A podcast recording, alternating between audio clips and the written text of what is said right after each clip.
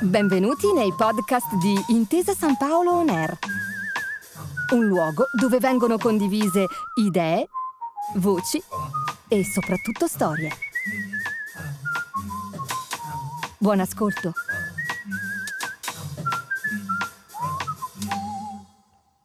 Benvenuti a Seminari dell'Innovazione, la serie di appuntamenti organizzati dal Neuroscience Lab di Intesa San Paolo Innovation Center, che nasce con l'obiettivo di illustrare e diffondere le evoluzioni delle ricerche condotte nell'ambito delle neuroscienze. Oggi parliamo di A D H D, dalla neuropsichiatria all'esperienza quotidiana di un mondo interiore, e lo facciamo con Martina Migliore, che è psicologa e psicoterapeuta cognitivo-comportamentale.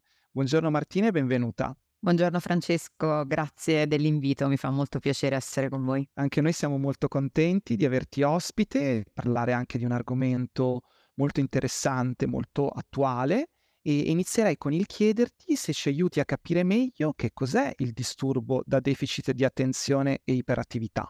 Allora, intanto diciamo che si tratta di un disturbo cronico che ha una componente genetica eh, anche importante, quindi non è infrequente vedere che all'interno di famiglie in cui ci siano eh, problemi dell'apprendimento importanti oppure appunto problemi dell'attenzione nei genitori stessi eh, ci siano, siano rilevabili anche a qualche titolo nei figli, quindi ha una componente eh, genetica e una certa rilevanza, ovviamente sempre da intendere in interazione con i fattori eh, culturali, con i fattori familiari e con eventuali eh, traumatiche o eh, modalità di, di crescita che possono essere difficili. Quindi questo vale un po' per tutti e vale anche per, per l'A D H D. Che cosa, che cos'è l'A D H D? Sostanzialmente si configura come una sindrome, cioè come un insieme di difficoltà che incontrano alcuni individui molto spesso fin dalla tenerissima età. Si possono evidenziare i primi sintomi a un occhio molto attento anche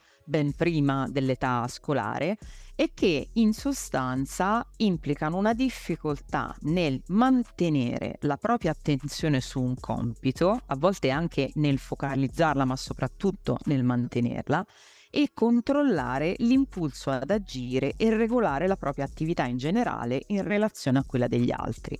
Spesso si aggiunge la componente ipercinetica, che eh, significa un ipermovimento in sostanza. Questa cosa è soprattutto visibile nei bambini, nei, nei maschi. Ci sono diverse tipologie di A D H D, per esempio spesso le femmine hanno una tipologia più da, tra virgolette, testa fra le nuvole, quindi da non concentrazione, e i bambini invece mostrano molto più spesso un'ipercinesi, ma un'ipercinesi, ci tengo a dirlo, che non sta a identificare un bambino vivace. I bambini sono vivaci, devono correre, devono giocare, devono essere bambini, questo mi raccomando.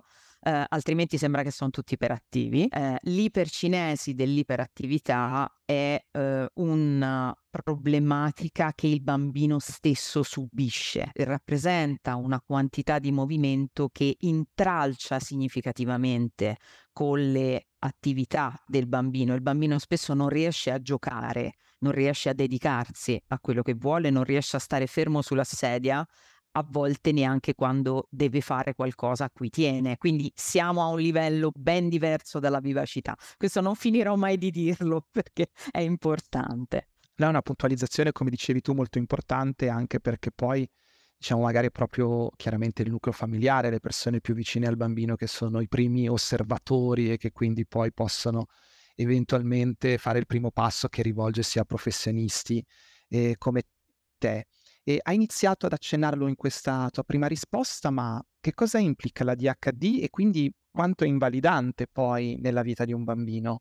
Allora, intanto inizierei col dire che è molto molto invalidante nella vita del bambino e nella vita della famiglia, eh, proprio per le caratteristiche distintive che potremo ampliare dicendo eh, che questi bambini sono bambini e adulti, eh, perché non ci scordiamo che c'è anche poi una grossa prevalenza nel mondo adulto, e spesso e volentieri l'A D H D nell'adulto è un vero problema perché non viene diagnosticato, non è stato diagnosticato nell'infanzia. Quindi tutte le difficoltà vengono portate avanti nella vita, intaccando pesantemente l'autostima e l'autoefficacia personale, quindi diventa ancora più amplificato. Però tendenzialmente c'è una ricerca di stimoli molto molto più ampia di quella che ci potrebbe essere in assenza di A D H D, senza saper riuscire a suddividere in tappe o fasi un comportamento, un compito, un, eh, un organ- una banalissima organizzazione delle fasi della giornata. Spesso questi bambini non hanno una linea temporale definita, riescono a capire eh, quand'è in senso di cose da fare. Ovviamente si rendono conto che è giorno, che è notte, però fanno fatica, quindi spesso li si sente dire all'ora di pranzo appena ho fatto colazione, intendendo il pranzo. Quindi si fa fatica a suddividere sia i compiti che le attività della settimana, della giornata. Hanno un concetto molto labile di tempo, quindi si fa fatica a suddividerle. C'è anche un insufficiente, quello che noi chiamiamo insufficiente dialogo interno, cioè una difficoltà a gestire, controllare il proprio comportamento in base alle richieste sia di se stessi che degli altri, che delle cosiddette dette uh, regole, no? Che vengono imposte sia dall'esterno che dalla famiglia. C'è una sfiducia cronica nelle proprie possibilità, poiché sono facilmente soggetti a ripetuti fallimenti. Proprio per queste, questi aspetti che ho detto finora, è molto facile che anche in presenza di un'enorme intelligenza, ad esempio eh, molto spesso la diagnosi di A D H D viene insieme alla eh, definizione di plusdotazione, cioè sono bambini che spesso hanno delle capacità intellettive e dei quozienti intellettivi molto più alti. Questo diventa proprio un problema, perché rispondere alle richieste dell'ambiente implica un'organizzazione, un'autoregolazione sia emotiva che di organizzazione delle proprie richieste.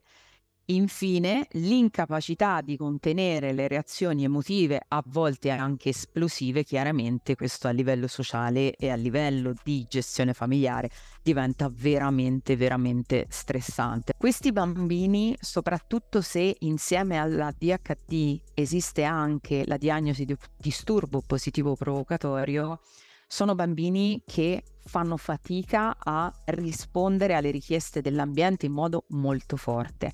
Vengono definiti capricciosi, vengono definiti come bambini che non hanno voglia di stare alle regole, stare con gli altri, stare nel mondo, e i genitori stessi vengono percepiti come diseducativi, percepiscono una grande fonte di vergogna, eh, soprattutto nei comportamenti esplosivi di questi bambini. Quindi è un disturbo decisamente invalidante. Eh, Martina, avendo fino a qui delineato insomma un, un quadro di tutte quelle che sono difficoltà, a questo punto arriva la, naturale la domanda: che cosa può fare chi si occupa di un bambino, di una bambina per, per dare il proprio supporto, il proprio sostegno, il proprio aiuto? Allora, intanto mi viene da dire che il sostegno deve partire da se stessi. Non possiamo essere in grado di sopportare all'infinito, tollerare all'infinito, se noi stessi siamo completamente in difficoltà e, e abbiamo tantissimo carico. Ovviamente questo vale per tutti i caregiver, per tutti eh, quelli che si occupano di situazioni problematiche. In questo caso può essere veramente molto avvolgente la difficoltà e lo stress. Quindi il primo punto è quello di riuscire a delineare degli spazi per sé di supporto, che possono essere molte, uh, molte cose che aiutano a staccare. Ecco, se normalmente è consigliato per i genitori staccare dai propri figli, per questi genitori lo ancora di più. Sembra, sembra strano che uno psicologo dica questo, no? In genere gli psicologi sono molto richiedenti verso le famiglie. In realtà io ci tengo molto, perché è un po' come ci dicono le hostess quando eh, ci preparano al volo, che anche in presenza di bambini dobbiamo mettere prima noi la mascherina e poi a loro. Ecco, questo ce lo dobbiamo ricordare, soprattutto per non colpevolizzarci. Detto ciò, cosa possiamo fare per aiutare questi bambini? Allora, intanto, prima di tutto, cercare immediatamente la diagnosi corretta, cercare gli aiuti da parte dei servizi che possano poi agire agire in concerto con la scuola e cercare possibilmente, laddove si può, un parent training specializzato. Esistono dei percorsi eh, appositi, molto pratici e delimitati nel tempo, non sono psicoterapie, sono incontri che si fanno con l'altra la famiglia e il professionista e che sono mirati in una decina di sedute a trovare dei comportamenti efficaci, ritagliati sull'esperienza del bambino, quindi è molto molto utile. Sostanzialmente sono mirati a regolare le aspettative dei genitori e o di chiunque si occupi del, del bambino, facendo capire che l'A D H D è una sindrome molto complessa, è fatta di molte cose invalidanti e ha molti aspetti problematici che si sviluppano e cambiano nel tempo.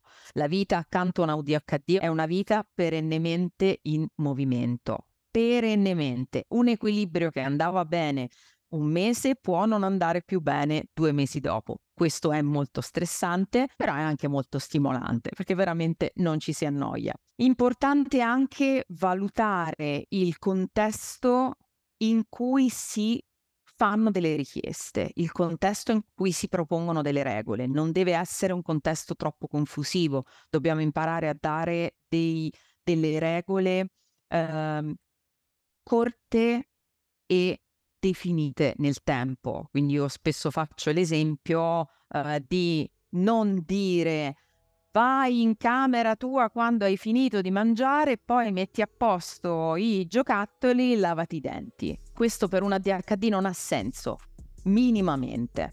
Ha bisogno che gli venga detto, vai in camera tua, ok.